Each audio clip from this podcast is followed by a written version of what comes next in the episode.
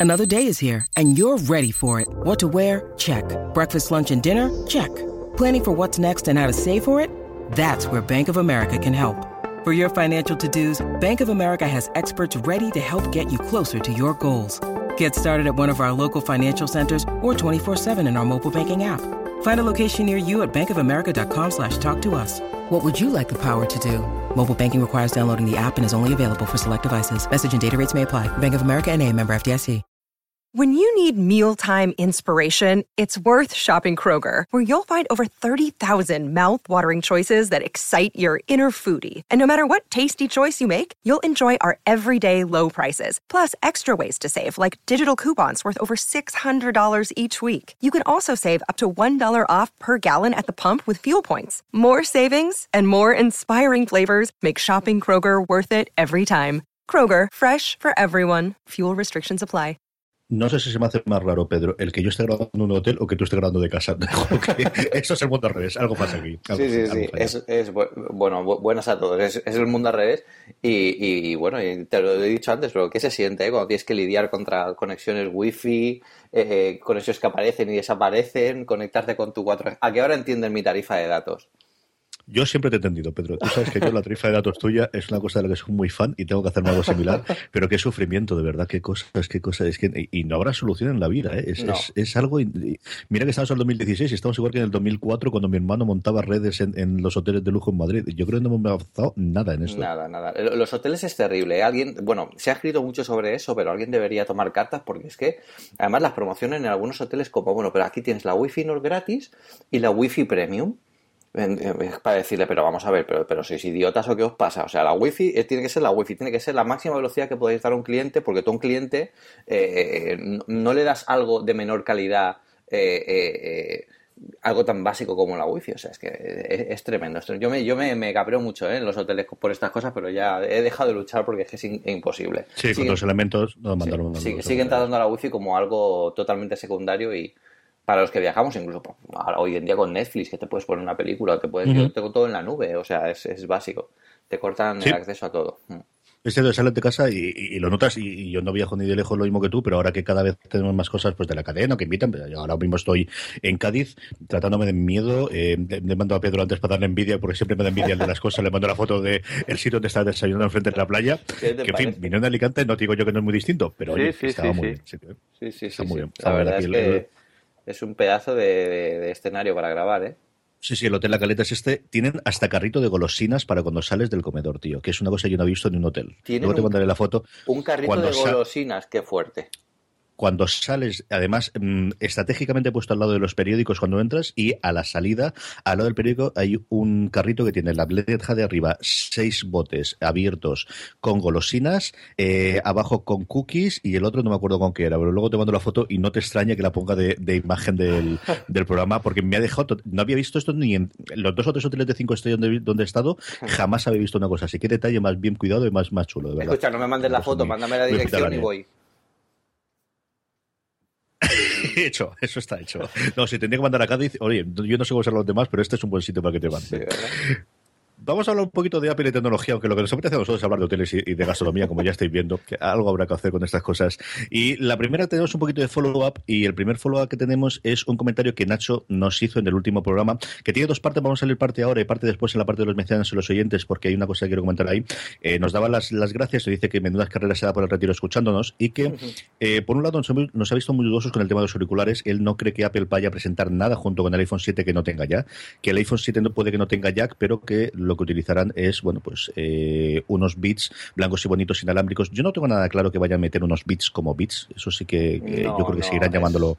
Sí, sería, sería meter demasiado una marca que, realmente no está modificando desde que la compraron como, mm. como algo dentro de un producto.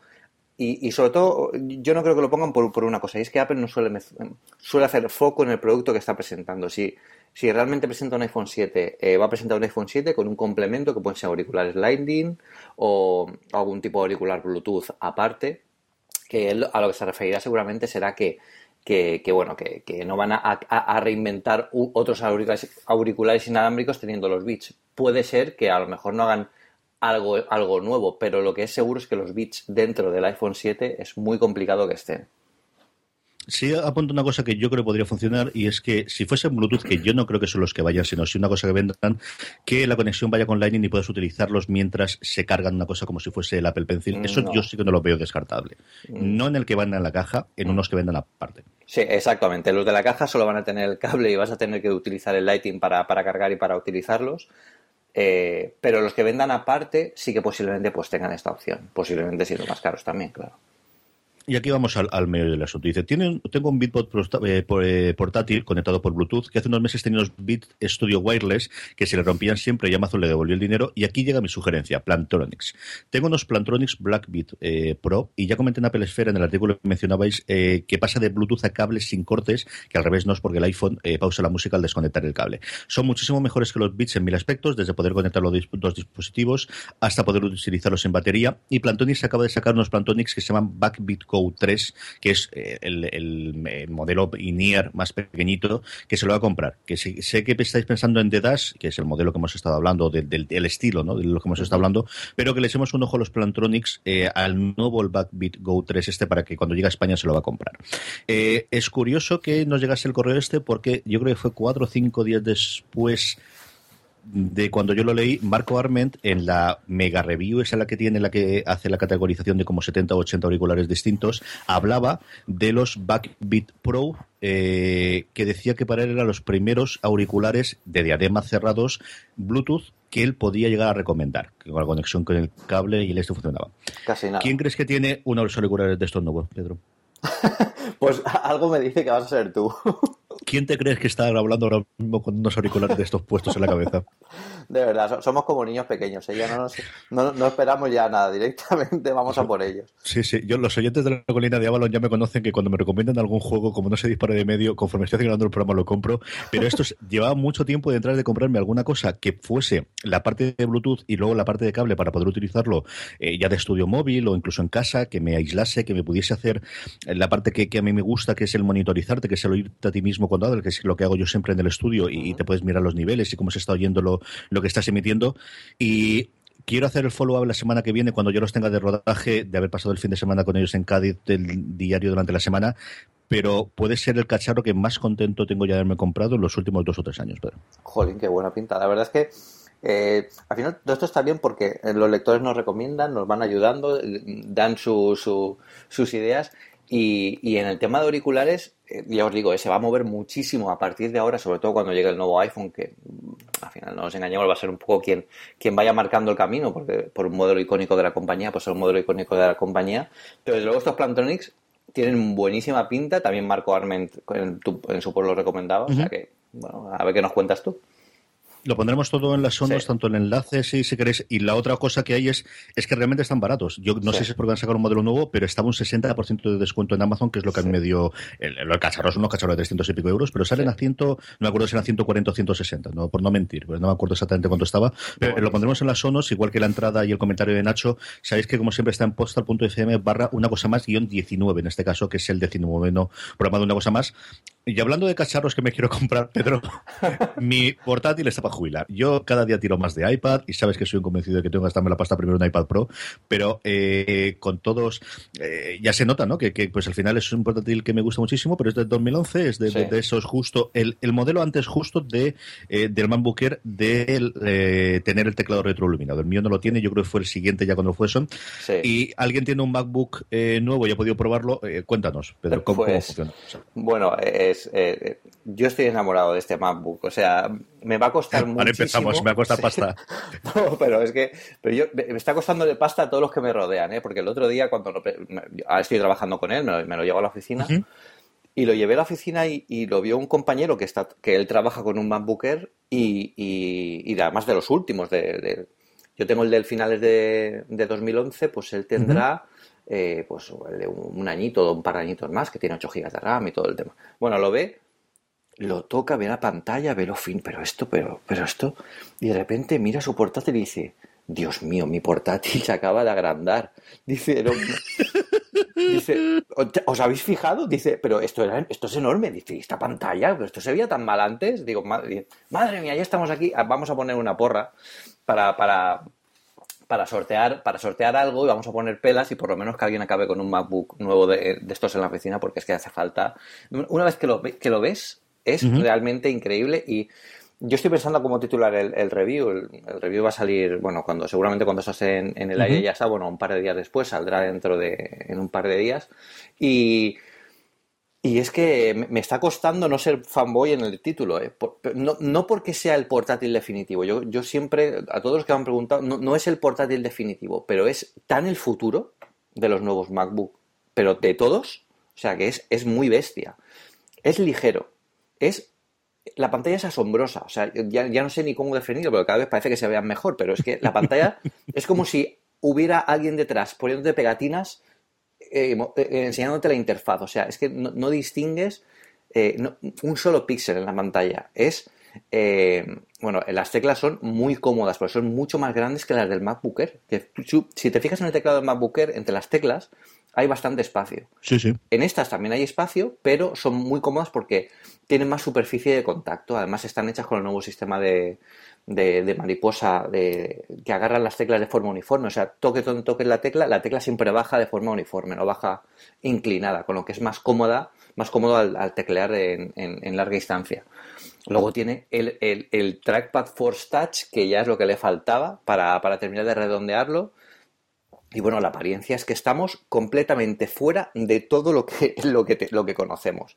Ya os digo, poniéndolo al lado del MacBooker, yo ahora, mismo estoy yo trabajando con mi MacBooker porque no tenía instalado los programas que utilizamos para grabar el, programa contigo.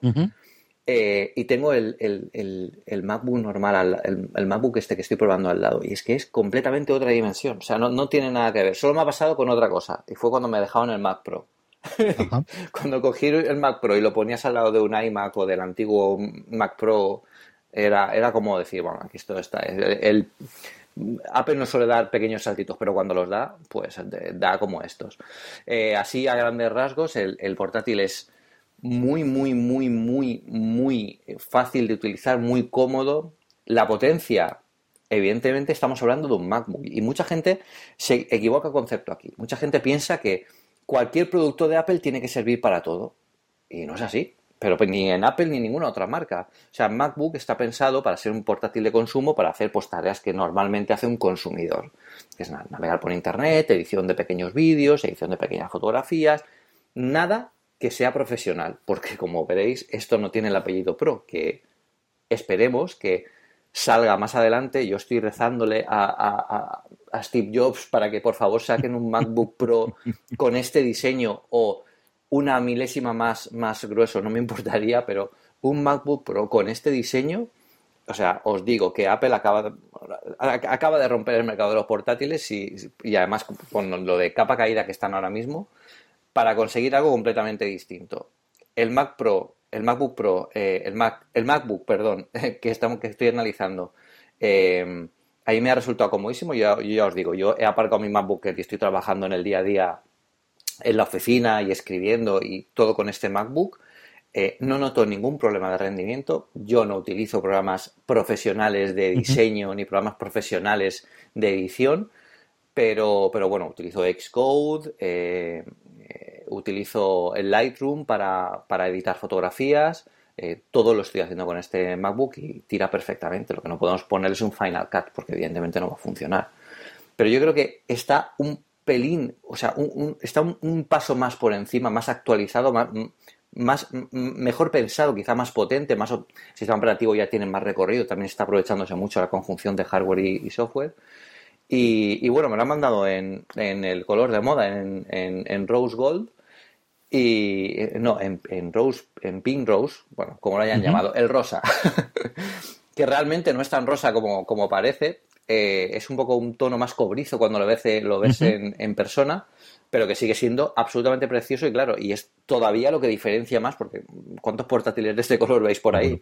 Entonces, claro, es, es, es una pasada. Yo de verdad estoy, desde que analicé el primero hace un año, estoy completamente enamorado de este modelo y lo que le falta, pues si queremos, eh, ya que nos compramos algo así, si queremos ya ponerle un Final Cut o algo más, pues esperar un MacBook Pro que sea el que termine de, pegar golpe en la mesa. Yo lo estoy mirando aquí, sale el modelo básico en 1.449 euros, eh, 1.800, y sigue teniendo un USB que no es un, USB, es un USB 3, ¿verdad? Lo que tiene. Eh, es un, USB, un USB-C.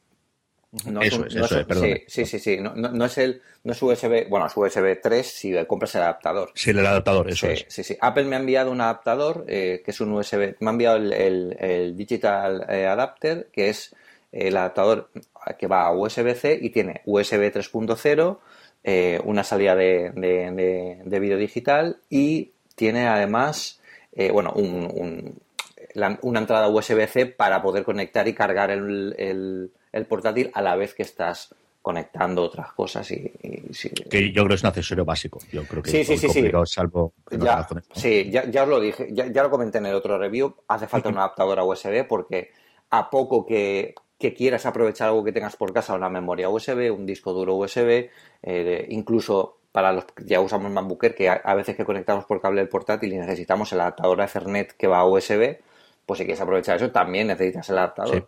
Sí. O sea, yo creo que hoy en día es, es, eh, es, es, es imprescindible. Mirando por Amazon, eh, accesorios USB-C uh -huh. y tal, vi que están, hay más de los que pensamos. Lo que pasa es que como no solemos buscar esto porque no tenemos eh, productos que lo tengan, pues, pues no, no, no, nos damos cuenta, pero sí que hay bastantes productos que ya tengan USB-C y en, y en Amazon hay adaptadores USB-C a USB o a Ethernet o incluso con, concentradores que están bastante bien de precio, ya son más asequibles que hace un año, o sea que esto ya empieza a, moverse más. Pero vamos, es, eh, no sé cómo definirlo, yo creo que es el, portátil asombroso, porque a todo el mundo asombra, da igual, es que aunque no les guste Apple, hay gente que es completamente de Apple y lo han visto y han dicho, madre mía, esto es otra cosa, ¿eh? Digo, pues, pues sí, es lo que quería Apple precisamente con este modelo.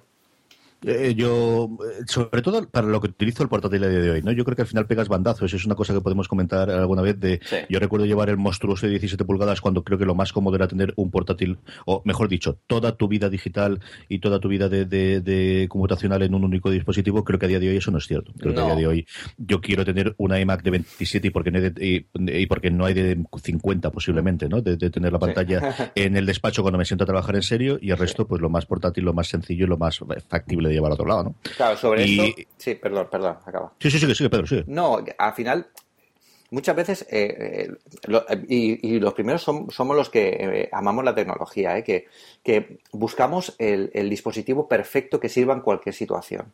Eso da lugar a, a, situaciones extrañas, ¿no? Porque yo he visto gente en casa que coge el, el MacBook, bueno, yo lo hago, ¿eh? de hecho también, pero lo hago de otra forma. O sea, yo tengo una, un soporte de Belkin que yo lo pongo arriba, lo conecto a un monitor. Eso uh -huh. al final es convertir, eh, eh, reaprovechar lo que ya tienes, pero lo suyo sería, bueno, pues tener, como tú dices, un buen iMac en casa que al final te dé comodidad, te dé espacio, tengas todo tu, tu, potencia de proceso en casa y luego para salir de casa, pues, pues un iPad Pro o, o un iPad Air o, o, bueno, iPad Air ya, quizá yo me tiraría ya por el iPad Pro, la que de 9,7. Sí o un MacBook de este tipo que es perfecto para viajar, porque yo lo llevo en la... En la otra cosa, de, es un, un, problema, no sé si ponerlo como problema en el artículo. Hay veces que no sé si, me lo, si lo llevo, porque es que no pesa, os lo juro. Muchas veces me ha tocado mirar más de dos veces, porque claro, imaginar el panorama, no puedo dejarme esto por ahí. No, no, perdón, perdón. y, y, y, y, claro, eh, de hecho, en, en seguridad del aeropuerto el otro día lo confundieron con un iPad. Lo dejé en, el, en, el, en la bandeja uh -huh. el de seguridad me dijo, eh, ¿este iPad de quién es? Y yo no le dije, ah, este iPad, por favor, ah, mío, mío, mío, perdón. Y no le dije, no, no, no es un iPad, pero no voy a ponerme ahí a hacer la demostración. No, no, no.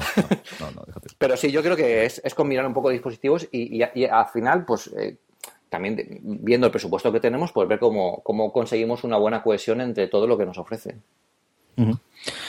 Yo le tengo echado el ojo. De verdad que sí que el primer modelo ya está detrás y yo compré ya todas las críticas, pero en el punto de vida de lo que yo estoy utilizando el portátil a día de hoy, no el de hace, no yo mismo de hace cinco años, que sin género de duda no podía utilizarlo, pero lo que yo a día de hoy utilizo el portátil, mm. yo creo que ese es un modelo que, que, que, tengo que analizar y mirar. Y al final es lo de siempre, es que te sale la cosa, en fin, en fin. Tengo antes el iPad Pro, no, no tiene mucho más. Bueno, como tenemos que hacer próximamente una quedada tú y yo para. Sí, señor para ver dispositivos, pues vamos. Te llevas el muestrario. Me llevo, me llevo el, el, iPad Pro de 9,7, el de 12,9, el MacBook, sí, sí, sí, no hay problema. Dejaré las tarjetas en casa. Sí, sí, sí, sí, sí, sí, sí. Porque además, muy lejas de cuál. de cualquier eh, distribuidor autorizado de Apple. Mm, cerraremos toda conexión de internet que me permita comprar por la Apple Store eh, online y me dejaré las tarjetas en casa. Eso te lo prometo. Sí, sí, suele, tener ese efecto. ¿eh? Luego me dirás, déjame pasta, luego te la doy.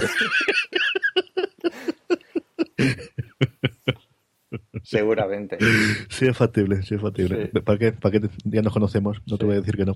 En fin, vamos con el tema de la semana, porque hoy tenemos, como veis, un programa relativamente especial. Ha habido muchas noticias y, con el tema, sobre todo, pues mucho a raíz del, de los de los result, de los, de los resultados trimestrales, que es una cosa que yo siempre debato, porque al final, leche, es que yo me gano la vida profesor de finanzas. Entonces, por esa parte profesional, pero estoy tan harto de que todo el mundo opine sobre cómo tienes que llevar una, empresa multimillonaria y cómo tiene que funcionar, que digo, mira, ya tenéis 800 programas para eso. vamos a hablar otra cosa, en, una cosa más. Yo eh, eh, eso lo resumiría en una frase del genial Carlos Burgues. Carlos Burgues es el, coordinador de FacMac, el, editor en jefe de FacMac desde hace muchísimos años. Es un tío súper rudo, ¿no? Es eh, con opiniones muy fuertes. Y el otro día puso en Twitter una opinión que de verdad es que es, que es chapo, Carlos, tío, si, si me nos estás oyendo. Dice... Apple debería, Apple debería, Apple debería, pero ¿qué coño vas a decir tú que Apple debería si no llegas a final de mes? O sea, es, es, bueno, dicho de otra forma, de una forma más, más eso es decir, a ver, vamos a ver, tú eres un tío normal, como todos los que, los que estamos por aquí, que, con tus opiniones y tal, pero realmente tú sabrías dirigir una, compañía multimillonaria. Yo es que si fuera Tim Cook iría a uno de estos que ponen a veces algún comentario y diría, tú, venta Cubertino, una semana, y me lo cuentas luego. No lo sé. No lo sé, yo de verdad, por un lado me apetece y me, gusta leer y leer los análisis, pues eso es fundamentalmente de Asipco de, horas de día, porque me gusta ese tipo de análisis y de, Ben Thompson y oyes a toda la gente en los programas, pero también es cierto que, bueno, vamos a estar una semana después. Todo este rollo para deciros que ahora después del patrocinador vamos a hablar de una cosa que a mí me apetecía mucho, que era que Apple Esfera cumple 10 añitos y hay que celebrarla como Dios banda y recordar un poquito que ha ocurrido en estos 10 años, pero antes permitidme que dé las gracias una semana más a Transplan por patrocinar precisamente una cosa más. Transplan sabéis que es vuestra marca de streetwear cuya producción se realiza de forma íntegra en Europa, todo el diseño en Portugal, toda la fabricación en España. Si acudís, si vais a tresplan.com barra podstar y utilizáis el cupón una cosa más, tendréis un 10% de descuento incluso en las prendas ya rebajadas. Además, ¿qué podéis hacer? A presentaros en alguna de sus tiendas físicas, como hice yo esta pasada semana, justo antes de venirme a Cádiz. Mm. Dije, no sé tiempo, luego nos ha llovido un montón, pero... Eh, necesito comprarme alguna cosa nueva y traerme algo. Y me he traído las camisetas y un par de cosas más que está en toda la colección Nova Militar. Si os gusta la temática militar, de verdad tienen una colección chulísima para que veáis. ¿Dónde están las tiendas físicas? En Alicante, en la calle Bazán 28 y en Madrid, en la calle Pez número 2, una tienda chulísima para todos los que estáis en la capital o que vayáis a viajar a capital a la capital por trabajo. Acercaros por allí, verdad que es que es una tienda muy muy chula. Y si no podéis hacerlo, pues ya sabéis, tresplan.com barra podstar, cupón una cosa más, un 10% de descuento. Eh, gracias a Tresplan una semana más por patrocinar una cosa más y eh, todo Postar FM. Y ahora sí, Pedro, 10 añitos, ¿quién te lo va a decir, tío? pues la verdad es que sí, ¿eh? yo cuando empezamos a, a, hablar de, Apple Esfera hace 10 años, eh, todo, era, todo era muy distinto, todo era muy distinto. Y, pensar hace 10 años que mm, dentro de 10 años podríamos seguir, yo, bueno, se hace difícil, por lo menos a cómo, a cómo estamos hoy en día, que es algo que, que yo creo que poca gente se esperaba. Es que era el, año en el que eh, Apple fabricaba iPods y fabricaba una cosa llamada el Mac, en el que nos peleábamos si era agua para arriba, agua para abajo, qué ocurría con el sistema operativo que ocurría, y en el que sí, había un teléfono que habían hecho junto con una compañía americana, que era integrado iTunes dentro del teléfono, y, y, poquito cosas más. Es que, es que fue el año justo antes de, la tormenta, Pedro. Sí, em, fue Además, fue el año antes de la tormenta y el año después de la tormenta también, porque en 2005 eh, Apple Esfera eh, nació en, abril de 2006 y, en, y, en, junio de 2005 eh, Apple se pasó a Intel, que para muchos no fue más que un movimiento meramente económico, bueno, por oportunidad, porque veían que a lo mejor con el escenario PC no podían conseguir lo que ellos querían, pero fíjate que es, una tontería y una de las cosas que a mí más me, animó a, empezar a hablar en serio de Apple fue precisamente ese hecho, porque me di cuenta de que realmente lo que Apple estaba, estaba, lo que Apple quería era irse mucho más allá de los ordenadores. Entonces, en aquel momento, como tú dices, había un teléfono de Motorola que tiene una versión de iTunes, bueno, hecha en Java de estas, pero prácticamente nada, era a modo anecdótico.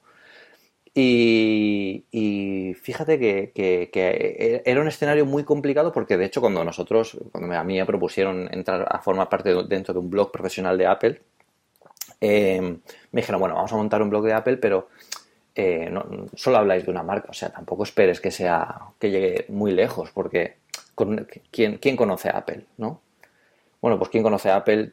Diez años después tenemos 3 millones de usuarios únicos, estamos dentro de los cinco medios mm, a, nivel de, publicación y de visitas de toda la red de vuelos SL, que es muy bestia, porque por encima de nosotros están Seataka, eh, BBC Más, eh, eh, Genbeta, o sea, hay, publicaciones muy, muy potentes. Entonces fue un escenario muy complejo, pero un escenario muy distinto al que hay ahora, pero que, que ha cambiado mucho más en 10 años. ¿Cómo se forma Pelesfera? ¿Cómo, ¿Cómo te llega a ti la primera, eh, antes de que entramos con el nombre, que es una cosa muy curiosa, yo recuerdo tu post. Yo de verdad que recuerdo ese post, igual que recuerdo la Keynote de Intel, igual que recuerdo correr Rosetta en alguna de las aplicaciones que en ese momento tenía que hacer el PowerPC, el blog que tuve que yo. Eh, ¿cómo, ¿Cómo llega a ti el conocimiento? ¿Qué pasos había previos antes de que, incluso si sabes qué es lo que se hizo antes de que tú entrases en el proyecto, ¿fuiste de los primeros a los que contactaron? ¿Qué, ¿Cómo fue aquello, Pedro? Pues en, en aquel momento, eh, SL estaba, eh, bueno, tenía el, gran éxito que era Shataka, que era un blog de, tecnología, luego lanzaron Genbeta. Tenía un poquito el blog, creo que eran, eh, tenían éramos nosotros somos, fuimos el 15 o el 16, pero ellos veían que la tecnología era al final algo pues que en un medio como una, un blog eh, en, aquella época, hoy en día ya nos consideramos más como, medio, eh, pues vieron que, funcionaba mucho. Entonces, claro, analizando todos los casos de éxito que había de, tecnología, pues evidentemente Apple salió el primero. Entonces, Antonio, Antonio Ortiz, que es mi, jefe directo y, bueno, el, grandísimo crack de, todo esto, que ya no es porque sea jefe ni, ni, nada, es que es un tío completamente admirable que lleva muchísimos años hablando de tecnología y Julio Alonso, el fundador de, de Vuelos SL, em, bueno, pues miraron las, posibilidades de crear un, blog de Apple. Entonces, bueno, eh, repasaron un poco todo lo que podía, todo lo que había en ese momento en el mercado, en, Internet, sobre blogs de Apple. Lo sabíamos poquitos, porque había, había uno, uno profesional que era FacMac, que, bueno, son los históricos, son los que todos tenemos que aprender de ellos porque llevan muchísimo tiempo. Lo que pasa es que para para, para, para el approaching que, que, buscaban en vuelos SL a que era un poco rudo. Era un poco, bueno, pues este, era quizá demasiado técnico, era más orientado a los hard users de, de Apple que más al, al, al, público normal, ¿no? Que al final se acababa comprando como consumidor productos. Y, bueno, sobre eso empezaron a buscar candidatos. Yo en aquel momento eh, tenía mi blog personal, 412, y además ya, ya llevaba unos meses haciendo uno de los primeros podcasts de Apple en español que, se hizo, con permiso de Mac Spain y algún otro que, estuvieron solo dos o tres episodios. Em, bueno, pues eh, tenía un podcast sobre Apple y ya se empezaba, bueno, pues más por esto ya al final, aunque solo sea por salir en iTunes ahí de vez en cuando, pues ya se empezaba, se empezaba a, mover, a mover todo el tema. Entonces, yo realmente eh, me enteré de que ellos estaban buscando eh, gente para escribir, pero no para, para, para el mundo Apple, por, por, un amigo, por, por, Ramón, un, chico de aquí de Elche, que además tú creo que lo conoces, Ramón, bueno, Magiz es el, el, nombre, pues por Magiz, me enteré yo, y me dijo, oye, aquí están buscando gente, ¿por qué no envías tu, tu, tu blog y tal? Ah, pues mira, pues lo envié y a cabo de un tiempo, bueno, pues eh, Antonio Ortiz me envió un, un, email y me dijo, mira, estamos, vamos a montar un blog profesional sobre Apple, eh, si te interesa, ponte en contacto con nosotros. Y nada, yo le dije inmediatamente que sí, que me contara. Ya me metieron dentro de, bueno, de, un, un, CMS que teníamos en aquel momento y, y, ahí ya empezamos a trabajar junto con otros editores que en, esa primera instancia estaban, eh, fueron, fuimos liderados por Javier Penalba, que era la persona de referencia dentro de Weblos SL, porque es la que más llevaba, estaba, era el coordinador de SATA que era hace muchísimos, bueno, hace muchísimos años, no, desde el inicio, hace un paro de años más. Y, así empezamos, y ahí ya, a partir de ahí ya empezamos a, empezar a mover cosas, pero eh, ellos buscaron a gente que en aquel momento, bueno, pues estuviera un poco al día de Apple y les gustara con, con pasión todo eso, que no había mucha, ¿eh? Es que claro, era, eran otros tiempos, ¿eh? era muy complicado en aquel momento, yo lo digo mucho, entrabas a una biblioteca y, veías a un tío de, de, Apple y no te sentabas en la mesa porque eso era raro. O sea, era, era muy diferente a lo, que, a lo que hay ahora. Y un iPod era, esto es, de niños pijos, sabiendo, estando el Zen no sé qué que tienes tal, ¿para qué quieres un iPod? Por muy bonito que sea, eso, ¿sabes? Era, era distinto, era otro concepto de, de Apple, era completamente casi lo opuesto a lo que tenemos ahora y fue una evolución que quizás empezó en aquella época también para la compañía. Yo recuerdo cuando yo pedí el primer Mac en la universidad, eh, en fin, la gente me preguntaba tres o cuatro veces, ¿pero está seguro? ¿Pero está seguro? ¿Pero, pero seguro? Y era cierto, es decir, eh, yo tuve que estar virtualizando de aquella forma rudimentaria, nada comparable con lo de día de hoy, durante mucho, mucho tiempo y más de una vez tener que acercarme para alguna cosa a algún eh, despacho de algún compañero y decirle, por favor, déjame meter esto para meter las actas, todo el sistema interno de la, de la universidad. Ya no solamente en Mac, sino solamente funcionaba con Explorer. Esos eran los tiempos en los que Pedro está hablando un poquito antes. Yo recuerdo, yo creo que el primero lo tuve en el 2004, porque ya era lector tuyo y ya, ya están vendiéndome, yo recuerdo toda esa época, así que yo creo que fue uno o dos años. Yo conocí el Mac de antes, porque sí que Eduardo Ortega, y yo creo que esto lo he dicho muchas veces, que es aparte del copresentador de, de, Perros, Gatos y Bichos Raros con Lorena Gil, es el que realiza todo el diseño gráfico de las portadas de los de todos los podcasts y el que lleva conmigo toda la época, toda la vida en, fuera de series, el que hizo todo el diseño de las portadas de la revista cuando hicimos en su momento. Eh, Eduardo es, es, diseñador gráfico y él trabajaba con Mac. Yo recuerdo con 16 y 17 años ir a su casa y ver allí por primera vez un, Mac que en la puñetera vida había visto, porque yo siempre había rodeado alrededor. Mi padre había tenido todos los cacharros raros del mundo, pero nunca le dio por el Mac. Tuvimos Commodores, tuvimos en su momento, eh, yo creo, en Vic y amigas, evidentemente, pero nunca el Mac. Y yo primero recuerdo verlo hace eso. En, yo creo que el sistema 7 u 8 el, que tenía en su momento sí. de, de, verlo, de verlo, Eduardo. Sí. ¿Cuánto tiempo desde que contactas tú con ellos, se pone toda la maquinaria en marcha hasta que tenéis ese primer post? ¿Y, cuál era la organización que decís de, bueno, nuestro plan es a un año, a tres años, a cinco años? ¿Cuál era el punto de partida de cuando ya empezáis y arrancamos? Pues eh, eh, no, no, había, no había un plan a, años, simplemente era crear la página y ver cómo funcionaba. en aquel momento, Vuelos SL, eh, bueno, pues funcionaba un poco por, por ver cómo, cómo, encaja dentro de los lectores. Si al final un tema no encaja, pues eh, toda la página se integra dentro de, de, otra, digamos, padre. Nosotros hubiéramos sido la parte Apple de Shataka, si no hubiéramos funcionado independientemente. Pero funcionamos muy rápido. O sea, yo dije que sí, enseguida me metieron dentro de, de, de gestor de contenidos y ahí había muchas cosas que decidir, porque claro, lo que sabían era que, eran que querían hacer un, una página sobre Apple, pero no sabían nada, absolutamente nada más. En aquel momento éramos cinco personas, eh, estábamos eh, Curro, Paul Solé, eh, Carlos, Javier Penalba y Fernando Dutel y, y, y, yo. Y nada, empezamos a decidir cosas. Lo primero que se, se decidió era que el día que saliéramos en abierto al público, teníamos que tener contenido. No podíamos decir, eh, hola, somos el nuevo blog de Apple. Aquí uh -huh. tenéis el artículo con el que salimos. No, porque al final, eh, también para coger cierta inercia a nosotros, para saber de qué pecamos, para que Javier Penalba nos fuera corrigiendo cosas de estilo, aconsejándonos a cómo escribir ciertas cosas. Al fin y al cabo, yo escribía en, una, en un blog personal, pero yo escribía como a mí me daba la gana. Yo no sabía claro. nada de SEO ni de, ni de, ni de nada. Que bueno, al final de SEO te digo que 10 años después seguimos sin hacer ni puñetero caso. Es, eh, y, y, esto es otra cosa que algún día a, a, hablaré, porque en, en, Apple Esfera no hacemos ni puñetero caso a ninguna norma de SEO. O sea, escribimos como nos da la gana. Nadie nos, poner este tag aquí para que luego, de verdad, o sea, os lo digo completamente sincero, ver los posts, o sea, tanto como otra gente sí que lo, lo mueve de otra forma, nosotros uh -huh. la verdad es que no, no, sé cómo estamos funcionando, la verdad, pero bueno, es algún día que nos pongamos, igual hacemos a las cosas un poco mejor, pero bueno, en, la, en, aquella época Javier nos, nos, aconsejaba. Entonces, había muchas cosas que decidir y mucho contenido que generar. Nosotros a final de marzo de 2006 ya de, decidimos la estructura. No había un coordinador dentro de la página porque en aquel momento Antonio Ortiz era el coordinador de todas las páginas Ajá. de vuelos SL. O sea, él se encargaba de llevarlo todo. Javier Penalba dentro de Apple Esfera, de, bueno, Apple Esfera no, dentro del blog de Apple en aquella época, eh, pues bueno, pues encargaba de aconsejarnos y guiarnos un poco porque estaba más en el día a día de, cómo se escribía.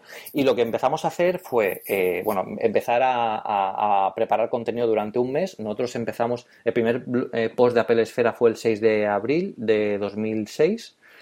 Eh, eh, y, el, y, y, salimos el 25, o sea que fíjate, durante todo ese mes todos escribíamos diariamente de 2 a 3 a 4 posts diarios. Claro, también te digo que era otra época, ¿eh? los posts de aquel sí, entonces sí, eran dos parrafitos y poco más. Hoy en día, para escribir algo, te montamos mucha más historia. Pero, pero bueno, había, había muchísimos posts y, y claro, eh, teníamos que comentar actualidad como si alguien nos leyera, pero en realidad no nos estaba leyendo nadie más que nosotros mismos. Era, un poco muy curioso, claro. Yo decía, pero esto cuando salga, la gente cuando lea que novedad, eh, Parallels ha lanzado una nueva versión, ya llevará un mes en la... Y entonces Julio y Antonio nos decían, sí, pero tenemos que hacerlo así para que vosotros también cojáis ritmo. Coja ritmo. Claro, y, que la gente vea, bueno, pues cómo ha ido, ¿no? Todo, cómo, va a ser el futuro también de, la página. Y funcionó espectacularmente. Eh, eh, el 25 cuando salimos la gente empezó a recorrer todos los posts y, es una sensación como cuando, como cuando abres, bueno, no quiero que parar porque es un poco, pero como cuando abres la puerta de un gran centro comercial y de repente empieza a entrar toda la gente y es como si tú fueras quien ha creado todos los productos que están a la venta y ves como la gente va llenando los, de comentarios los, los, los posts y van, pues esto tal, pues esto tal. Entonces, claro, a, principio te abruma un poco porque de repente te empiezan a llegar comentarios eh, y dices, bueno, la gente está, mira, pues este le ha gustado, a este no, eh, este me ha dicho esto, tengo que tener en cuenta. O sea, fue un día súper emocionante, súper emocionante cuando salimos al público y, fue muy chulo. De hecho, el primer, el primer post de Apple Esfera eh, lo escribí yo, estamos escribiendo todos, pero claro, todos teníamos mucho cuidado en lo que íbamos a poner. Al final no, no, teníamos íbamos a hablar para mucha más gente de la que estábamos acostumbrados. Yo eh, eh, hablé sobre eh, un museo de, Apple no oficial que hay en Italia, en Génova, y, y bueno, pues hablando sobre, escribiendo el post, tardé como dos semanas, dos, o dos semanas y media, fácilmente, para escribir tres párrafos. Pero lo leí, yo me lo sé de memoria, ¿eh? lo, podría recitar, os lo juro. Porque, claro, eh, las negritas, el tal, los, los, enlaces, todo, tenía que ser perfecto, la imagen esta, ¿no? Porque, y, la, y la cambiaba. Y, la, y claro, yo lo envié, eh, tengo el mail de, hola, este es el primer post de Apple Esfera. Eh, Julio, Antonio, Javier, por favor, leerlo y decidme si está bien o qué tengo que cambiar, por qué tal. Y ese se quedó como el primer post de, de, de Apple Esfera, que, que, que es, es, curioso, ¿no? Porque también quería el tema que quería escoger para ese primer post, yo no sabía que iba a ser el primer post, ¿eh? porque cualquier otro editor también podía haber escrito eh, y salir antes que yo. O sea, yo, no buscaba ser el primero, pero quería que mi primer post hablara de los usuarios. Y era un post que, hablaba mucho de eso, porque era un post de una persona, o sea, un, particular en Italia que había montado, gracias a la pasión y, a, la, afinidad que tenía con Apple, un museo casi privado, pero que se había convertido en uno de los mayores del mundo. Entonces, ese tema, ¿no? ese topic para empezar en Apple Esfera, personalmente me encantó. Y al final se acabó convirtiendo en el primer post de la página. ¿Cómo llegó la gente a Apple Esfera, Pedro? Porque yo sé mi experiencia personal, que es a través del post que tú hiciste en el blog, pero claro, estamos en un mundo pero redes sociales en el que ya no solamente que tengan los perfiles, sino que no puedes pagar publicidad como a día de hoy es mucho más sencillo, tanto en Facebook como en Twitter, como para, para que aparezcas en los usuarios que tú quieres y con esa segregación. Yo no recuerdo, eh, Google segurísimo, pero yo no, sé si AdSense estaba ya funcionando o no. ¿Cómo, ¿Cómo llegó esa gente, esa masiva cantidad de gente, que yo creo que estábamos todos, la gente que en ese momento nos gustaba el mundo de Apple en España, ¿cómo llegó allí? ¿Qué, qué comunicación tuvisteis? ¿Tuvisteis presencia en medios eh, tradicionales o cómo llegó toda esa gente el primer día cuando lanzáis a Peresfera, Pedro? Pues no, no, no hicimos absolutamente nada. Eh, nosotros nos apoyamos mucho. La suerte que tuvimos nosotros es que cuando salimos, Vuelos SL ya tenía unos 15 blogs. Entonces, eh, cuando salía un blog nuevo se anunciaba en todos los anteriores. Entonces, claro, nosotros salimos anunciados en Shataka. Entonces Shataka en aquella época no era, era muy potente, no es tan potente como es hoy en día, pero era un blog de tecnología bastante reconocido. Además, también salimos en microsiervos. Bueno, miento, ahora que, que recuerdo, mi, mi, jefe creo que sí que pasó una especie de pequeña nota de prensa a los blogs de tecnología de aquella época. Microsiervos tiene un post, me lo podía haber recuperado.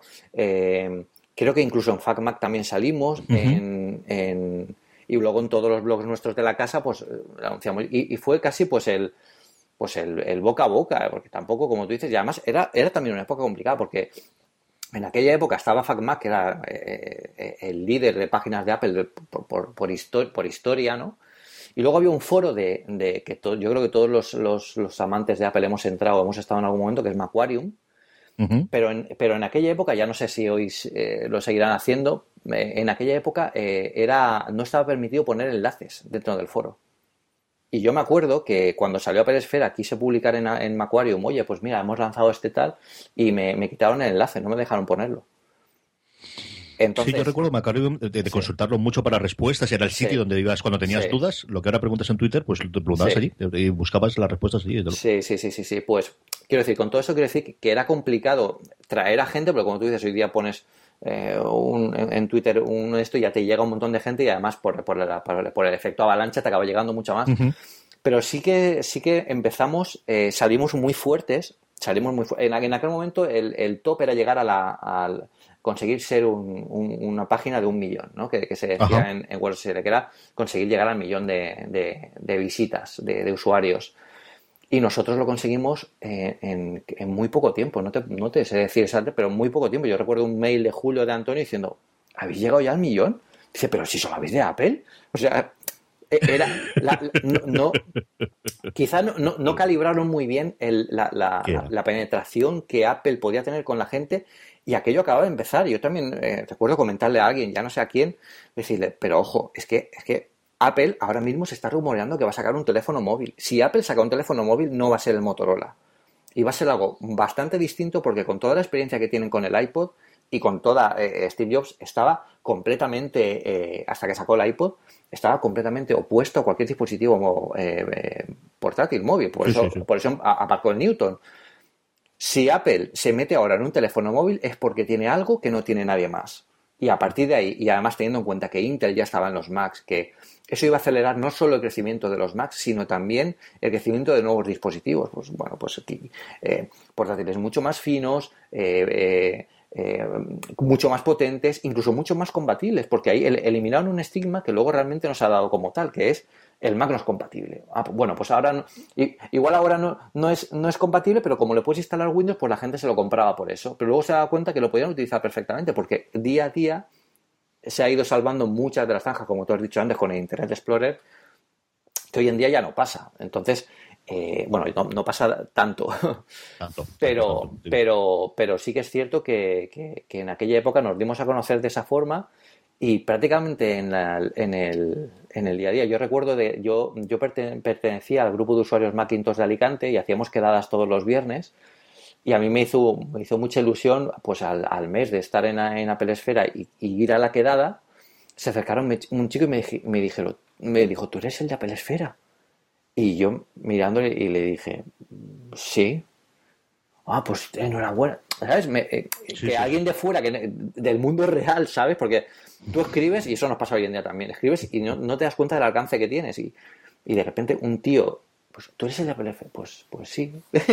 y me hizo, me hizo mucha gracia, me hizo mucha gracia. Porque además ahí te das cuenta de que está llegando mucha más gente de la que, de la que piensas. Sí, es cierto, sí, es cierto. Cuéntame lo del nombre. ¿Cómo se os ocurre el nombre? ¿Cómo llegáis al nombre? Eh, yo recuerdo el post que hiciste esto perfectamente, pero quiero que cuentes esa historia, Pedro. Sí, bueno, eh, además que tenemos sorpresa que lo que lo he descubierto, eh, lo he descubierto hoy. revisando la lista de, nombres, ahora, ahora, os contaré un poco todo, todas las, las, cosas que pensamos para el nombre me he dado cuenta de que Fernando Dutel propuso una cosa más como nombre para Pelesfera. Fernando es un tío como, como debe ser, claro que sí. Fernando, y de hecho, luego te he enviado, se le he enviado a, Carlos los mail donde se habla de esto. Eh, luego votamos y era uno de los más votados para ser una cosa más. Es que es un muy buen nombre, Pedro. El destino es el destino. Es un muy buen nombre, pero en aquella época no, no, no lo era tanto por el hecho de que muy poca gente conocía a qué se refería eso. Entonces, una cosa más era, era, era chulo para los fans, pero quizá no llegaba. Un chiste interno, sí. Eh, claro, efectivamente, era mucho más un chiste interno. Entonces, pues teníamos nombres. Eh, de hecho, mirad, os voy a, os voy a, decir cómo quedaba la lista de votaciones antes de que, de que se pensáramos en el nombre de Apple Esfera. Antonio Ortiz eh, votaba por orden de preferencia. Fiebre Apple, blog Aqua, no solo iPod. fijaos que están totalmente fuera de, fuera de scope, pero por el hecho de que el Aqua iba a morir, el iPod, tener el nombre, el nombre de un producto en, el, en tu título, para mí no es acertado. Yo quería, yo buscaba un nombre que tuviera la palabra Apple en el, en el título, porque si, si ponemos un título que fuera como Mac, por ejemplo el de Vitici, lo ha comentado alguna vez, Mac Stories, pues ya no, ya no estás hablando tanto de Mac Stories, ¿sabes? Estás hablando de muchas más cosas. Entonces, eh, quería algo que, que, que, que, diera sensación de comunidad y de, y, de Apple, pero no, era complicado encontrarlo. ¿eh? Curro, por ejemplo, eh, dijo comunidad Apple, todo Apple, universo Apple, pero eran muy eran muy fáciles, ¿no? Era el nombre fácil que le podías poner a un, a un, a un blog de, de, esta, de estas. De hecho, algunos de estos nombres hoy en día son blogs de Apple. Salieron después. Eh, Paul votó a todo Apple, a una cosa más, y no solo iPod. Fernando Hotel propuso como primera opción una cosa más, luego todo Apple, y luego el tercero es eh, una, una, coña, pero es Mac, me acabo de enterar. O sea, sí. ese es para uno de rumores espectacular. Sí, sí, es en la época glorioso de, de, cuando estaba el Mac Rumors, es ser un nombre cojonudo para uno, una, o, un, un, blog satírico de Apple, e, ese podría funcionar muy bien. Sí, sí, sí, sí, sí. Javier Penal votó a una cosa más como primera opción, a Fiebre Apple como segunda y no solo iPod. Y yo voté esto es antes de que pensábamos en, en Apple Esfera. ¿eh? Eh, yo voté la primera como todo Apple, porque era lo que más. Pero no es que había algo que. Ninguno me gustaba, pero había que, votar. Universo Apple y Comunidad Apple. Y Carlos Caridad propuso Zona Apple, Gen Apple, Todo Apple, Universo Apple y Mente Apple. Luego hablamos, eh, el hilo este sigue. Yo algún día esto lo voy a publicar directamente porque aquí hay algunas, bueno, aquí se acaba de hablar y salió un tema de, bueno, eh, propusieron llamarnos Mac, Mac, MacTaca, MacTaca. Porque, por la sinergia, ¿no? De Shataka, que habla de tecnología, y nosotros que hablábamos de, Mac. Pero ahí pasaron dos cosas, y Julio Alonso lo dijo. Dice, a ver, el nombre me mola porque es un nombre muy techi, ¿no? Y, para la gente que somos así nos mola. Pero hay un problema que hemos tenido con Shataka durante muchos, muchos, muchos años. Y ahora tenemos menos problema, pero seguimos teniéndolo que es que la gente lo, escribe y lo pronuncia como le sale de las narices. Eh, chataca, chataca, cachaca, ¿sabes? Entonces, claro, si ponemos además Mactaca, pues a saber ahí lo que, lo que saldría. y que además, claro, no, nuestra idea no era solo hablar, hablar de, Mac, porque claro, eh, era, era complicado. Había otro que también sonó con mucha fuerza, que es, Apple Need, que era una, un nombre que en inglés que sonaba bien, porque es un juego de Apple con, con, la, con la que jugaba un poco con el juego de palabras entre Apple y el manga Apple Seed, que, que, quedaba curioso. De hecho, los primeros bocetos, los primeros esbozos de, de el diseño de Apple Esfera eh, salía con este nombre, con Apple Need. O sea, que, que, fue muy, muy, muy curioso. Y bueno, empezamos a hablar, ya lo teníamos ahí casi, casi decidido con, con, con, alguno de estos, universo Apple, ecosistema Apple, pero fijaos que sean nombres súper, súper típicos. Sí. Y bueno, había uno muy bueno, Maxinger Z. Maxinger Z. Maxinger Z. Y otro que propusieron que es Apple Box, que Apple Box no suena mal. Apple Box con V, con v ¿eh? Pero ¿qué pasa? Que si decimos Apple Box, seguro que todos habéis pensado en Apple Box con B. Y Apple Box con B sí que estaba pillado. Entonces ahí teníamos, teníamos problemas. Y Fernando Dutel propuso uno que me moló un montón, que era Jota Apple, que para los techis es 10 elevado a 24 Eh, que era bueno, pues eh, tenía, tenía un esto, el, toque este, el toque este eh, Techi. También nos dijeron, nos propusieron, Fernando también puso Magnífica, que fijaos que ahora hay una tienda que se llama Magníficos. O sea, en fin, que al final de todo esto, el, el, tiempo de salir, de eso estamos hablando, era el 18 de abril y todavía no teníamos nada. Bueno, hubo uno que también gustó muchísimo, que estuvimos, bueno, lo estuvimos dando la vuelta a ver si podía encajar, que era zumodemanzana.com. en, en, plan coña, esto es Julio Alonso, ¿eh? que ahora va de serio, si, Julio, si no sé si me estás oyendo, pero ahora va de serio, macho, pero aquí propusiste Tecnosidra. Tecnosidra. Sí, sí, sí, sí, sí. Y, y bueno, pues vimos que Apple Box estaba cogido, Apple Need nos acaba de encajar, bueno, pues empezar a hacer bocetos con Apple Need y tal. Y un día estaba yo en mi casa y estaba viendo la tele, era, era la hora de comer. Y eh, bueno, antes, antes de comer, me acuerdo que era mediodía.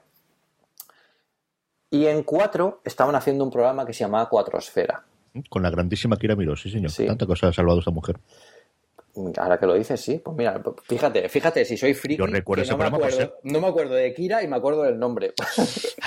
en fin, Pedro, las prioridades tienes que revisarlas. y, mira, que a mí Kira me encanta, ¿eh? O sea, Kira me parece una idea espectacular. Pero bueno, que, vi cuatro esferas y dije, pues mira, no es mala idea, porque al final nosotros vamos a estar en la blogosfera, ¿no? En, o, o si no quieres contarlo como blogosfera, bueno, pues en la esfera, en todo lo que envuelve algo.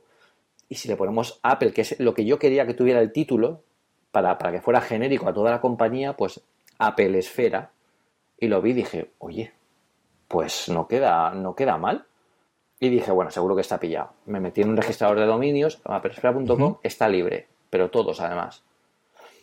Y mandé un correíto, pues ya estaba casi decidido por alguno de estos, ¿eh? Eh, creo que al final íbamos a, íbamos a, a, coger, bueno, eh, el ranking era una cosa más, Mac Attack y zumo de apple.com, ¿eh?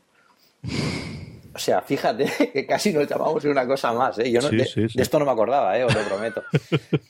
Y, y nada, y, envié un post cortito porque quería que lo supieran rápido por si había que mover algo rápido. Y dije, chicos, ¿qué os parece applesfera.com? Digo, está libre. Y en ese momento todos fueron, Dios sí, este, por favor, que alguien lo registre, tal. Nada, a los dos minutos ya tenía Antonio registrado el dominio, total. Le mandamos un mail a Oscar Baeza, que era quien nos estaba haciendo el diseño, y le dijimos, Oscar, Apple Esfera. Y me dijo, me mola. Dice, me mola, pero habéis copiado mi blog personal, porque él tenía un blog personal que era Esfera Cero. Ajá. Esfera Cero. Y digo, bueno, ya te invitaré a algo por los títulos. De... pero, pero, y, sí, sí, y, y, con eso se quedó. Y yo creo que que, se zanjó bastante de forma eh, que todos nos quedamos tranquilos, porque no había ninguno que en aquel momento nos encajara para, lo que queríamos hacer. Y contar como algo, como por ejemplo eh, Apple Blog, también lo, pensamos, pero nos dimos cuenta que igual la palabra blog en algún momento caería, caería fuera, eh, caería en desuso. De hecho, por una de las cosas por las que, y bueno, hipertextual ha utilizado Apple durante mucho tiempo, pero yo creo que uno de los movimientos también para meterse dentro de hipertextual pues fue aunar todo lo que tenían de Apple, de, su Apple Weblog en su momento y también quitarse la estigma de, los weblogs que todos los que éramos weblogs en aquella época hoy en día somos otra cosa. Entonces, fue, fue, fue, fue muy, muy, muy curioso todo este hilo y además que fue rozando el larguero, porque yo creo que eh, eh, el, nombre de la página decidimos el día 23 y el día 25 salimos en, eh, a la gente. O sea que imaginad que yo estaba escribiendo durante un mes para Zumo de Apple y, y yo tan pancho. Y te levantas a la Yo es una experiencia. Ahora con los programas eh, eh, es cierto, ¿no? Lo que ocurre de repente hay algo que conecta a todo el mundo y todo el mundo está de acuerdo y te has vuelto loco a buscar un nombre antes y no te había encontrado. Yo, yo no sé la que peleé para encontrar el nombre de la cadena para, para llegar a Postar FM y mm. algunos de los programas que, hemos hecho igual, exactamente igual. Y cuando llegas a uno dices este y ya está. Eso ocurre, sí, señor. Pues, eh, y por 10 años más, ¿no, Pedro? Sí, sí, sí. Yo creo que, que bueno, tenemos una, una, una salud impresionante. el, último estudio de, audiencia nos dio mm, rozando ya a los 3 millones de, usuarios únicos, que, es una barbaridad para cualquiera que lo piense, porque realmente nosotros solo hablamos de una marca. Es que, es, que es, una, es una locura, porque Shataka tiene 5, pero es que hablan de todas las marcas del mundo. O sea, Bebés y Más, que ahora es el, el Bebés y Más es el número uno dentro el de... Niño bonito, nunca mejor dicho, ¿no? Sí, sí, sí, sí, porque, bueno, todo, lo que mueven los, los, niños, los bebés, todo eso, es un mundo hiper enorme. O sea, ahí pueden hablar de tantísimas cosas, pueden hacer reviews y análisis y cosas de tantísimas cosas que, bueno, pueden, aquello es, está completamente abierto. Pero nosotros, yo, yo eh, de hecho, eh, eh, ayer estuve hablando con Jaume Mangulo para Territory Mac también y se lo comentaba. Yo cuando empecé tuve una cosa que, yo denominé el síndrome de Arguiñano, que era que yo oí una vez Arguiñano y cuando empecé con, a escribir para Apple Esfera lo pensé Oí una vez al Guiñano que dijo en, una entrevista, dice, bueno, me han contratado para hacer una cosa para televisión, para hacer un programa eh, diario de, para televisión en la que tengo que dar recetas. Dice, tengo, me han contratado 30 programas y él pensó en aquel momento, dice, pero yo tengo tantas recetas. Dice, si yo no tengo tantas recetas. Pero ahí está el tío a día de hoy todavía haciendo programas. Dice que al final todo, todo sale porque hay mucho más. Y, y, con Apple pasó lo mismo. Yo pensé, tío, ¿de verdad vamos a tener tanto para hablar de Apple? Porque al final de Apple se pueden contar muchas cosas, pero pero, pero a, ver qué pasa. Y al final, fijaos, o sea, yo eh, hoy el día a día de Apple Esfera es, es eh, dar prioridad a cosas de, de, las que hablar, porque es que al final no podemos, no podemos hablar de todo, tendremos que estar publicando casi post por hora para, para, para llegar a todo. Sí, es cierto. Pues ahí queda el, feliz cumpleaños, cumpleaños feliz de 10 años de, Apple Esfera. iremos retomando y comentando muchas cosas que han quedado en el tintero, pero, pero que son curiosísimas de comentar. Eh, y vamos con las recomendaciones para cerrar el programa, pero antes permitidme dar las gracias a todos eh, nuestros mecenas, a todos aquellos que mes a mes, desde una aportación desde un euro, nos ayudáis a una cosa más eh, a través de poster.fm barra mecenas. Además, como es el primer programa de cada mes, como siempre hacemos, quiero dar las gracias personalmente a todos los mecenas, a todos los 19 mecenas que hemos tenido durante este mes de abril. Eh, Nachito, Osimar, Jorge A, Seitus, Ion, Alejandro, Edu Muñoz, eh, Alberto, Samuel, Dejan, Dani Lefric, Nilsiar, J. Larrauri, de San-05, Ramón S., Corcumán, Unai Herrán, Sojos Ignacio y Javi Losana. Muchísimas gracias a todos vosotros por apoyarnos. Y si queréis y si os gusta lo que hacemos, eh, ya sabéis, podstar.fm barra mecenas desde un euro al mes eh, nos apoyaréis directamente. Y otra forma en la que nos podéis ayudar muy fácilmente es la próxima vez que vayáis a comprar en Amazon España, en vez de entrar de la forma que habitualmente lo hagáis, entrad desde podstar.fm barra Amazon. De esa forma, eh, toda compra que vosotros hagáis, una pequeña comisión no la pagará Amazon, a vosotros costará exactamente lo mismo. Para cuando se oiga el programa, además, tendremos un enlace directo. Si no queréis acordaros de la ley, ¿qué tengo que hacer? Os vais a posta.fm y ahí tendréis un banner muy grande en la parte de la derecha, donde tenemos eh, la parte del, de los patrocinadores y también de, los mecenas. Tendremos ahí un sitio en Amazon en el que podéis directamente entrar a partir de ahí, incluso más rápido que tener que escribir nada. Vais a posta.fm y arreglado. Eh, y hablando precisamente de esto, como os decía antes, la segunda parte del, del, comentario que nos hacía Nacho la web es que el canal de Telegram le estaba gustando mucho. Sabéis, y luego os comentaré que tenemos un canal de Telegram eh, con toda la gente que antiguamente solamente hacíamos los posts de eh, cada programa que colamos de la cadena, pero que cada vez le estamos dando más contenido y comentamos cosas y enlazamos cosas muy en el rollo de, Mac Stories, si lo habéis visto, porque al final la inspiración eh, en parte viene de allí, que por cierto, si no estáis en el canal de Mac Stories deberíais estarlo, es, es, es una cosa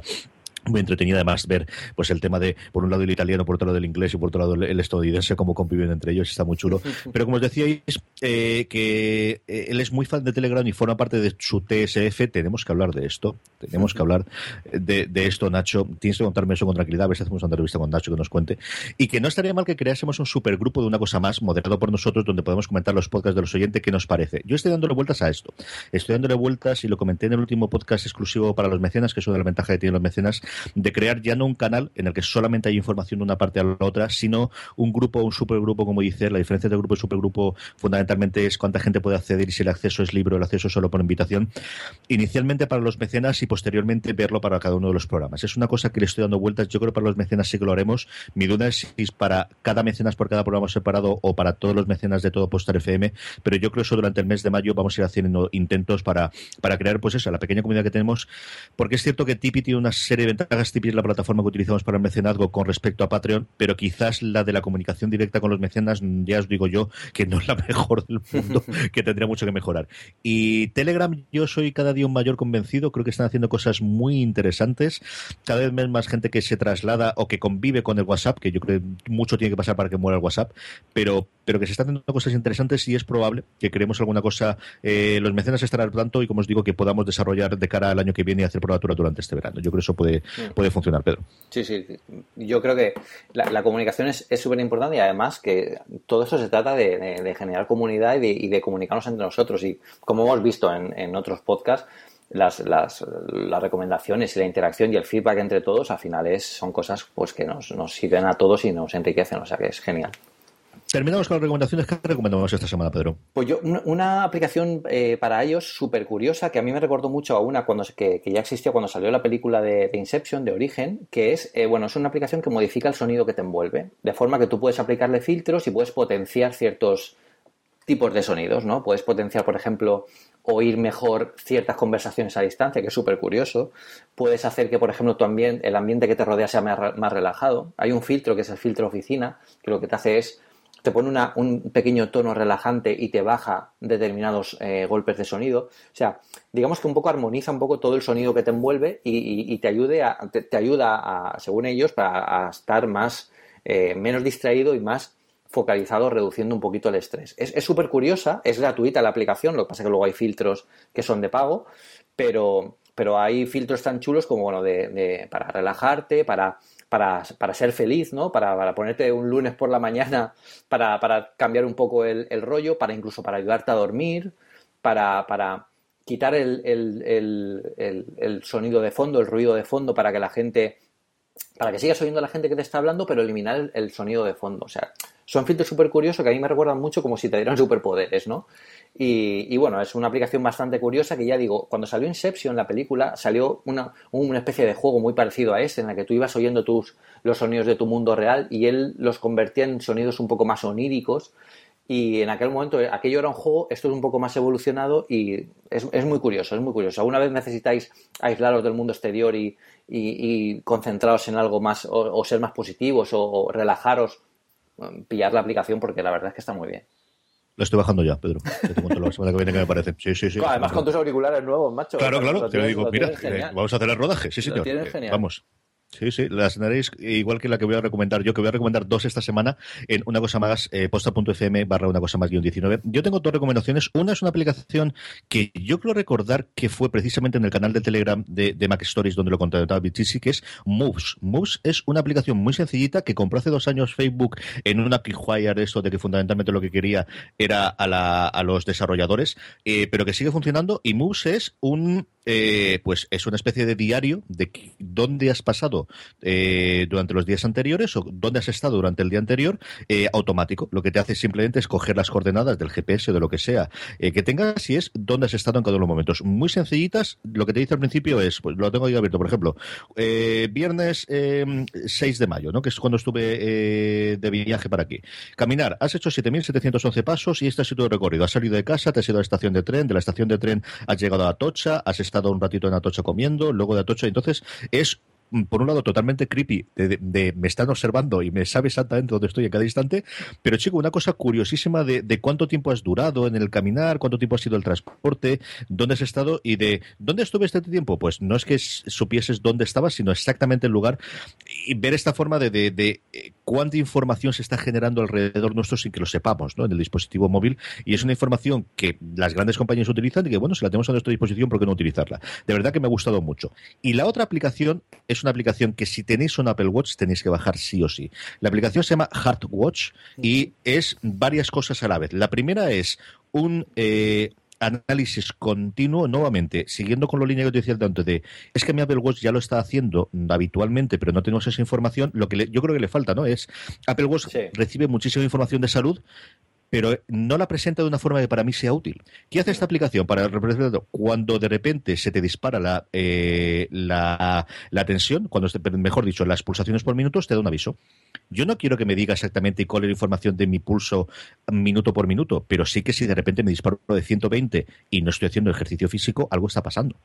Es esta te está monitorizando esa información que, insisto, ya genera el Apple Watch de una forma bastante interesante y luego al mismo tiempo tiene una cosa que lleva mucho tiempo buscando que era una aplicación de sueño relativamente buena. Y este lo que haces es, lo pones a dormir eh, cuando vas a dormir, simplemente pulsas con Force Touch, le dices, a partir de ahora me voy a la cama, voy a empezar a dormir.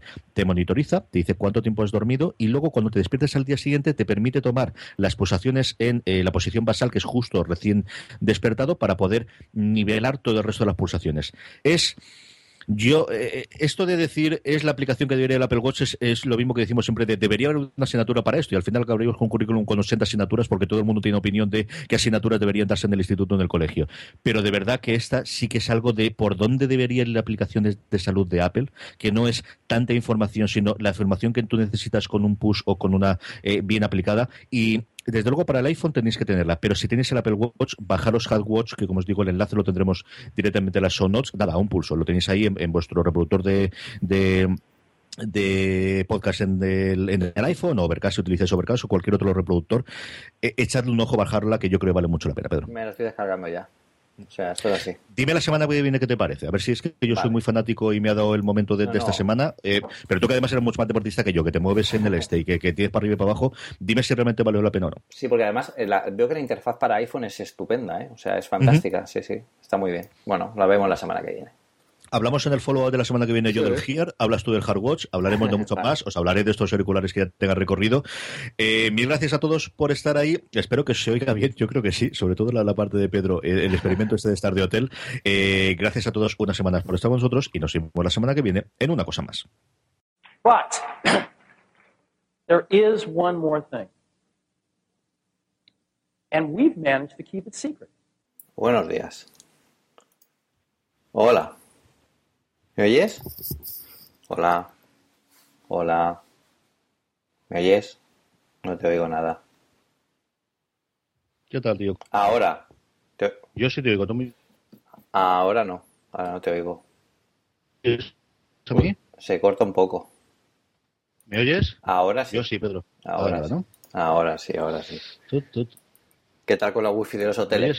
¿Qué, se siente? Te oigo que se corta. Hola, hola, hola. hola, Ahora hola, mejor. hola, hola, hola, Ahora, hola. ahora mejor. Se cortará un huevo, ¿no? Creo que voy a tirar el 3G y está por culo. Que vamos a... Eh, Eso voy a decirte yo, eso es Juli. Sí, dame un segundo. Yo creo que contar por, por 3G ya está por. Sí, Dame un segundo. vale.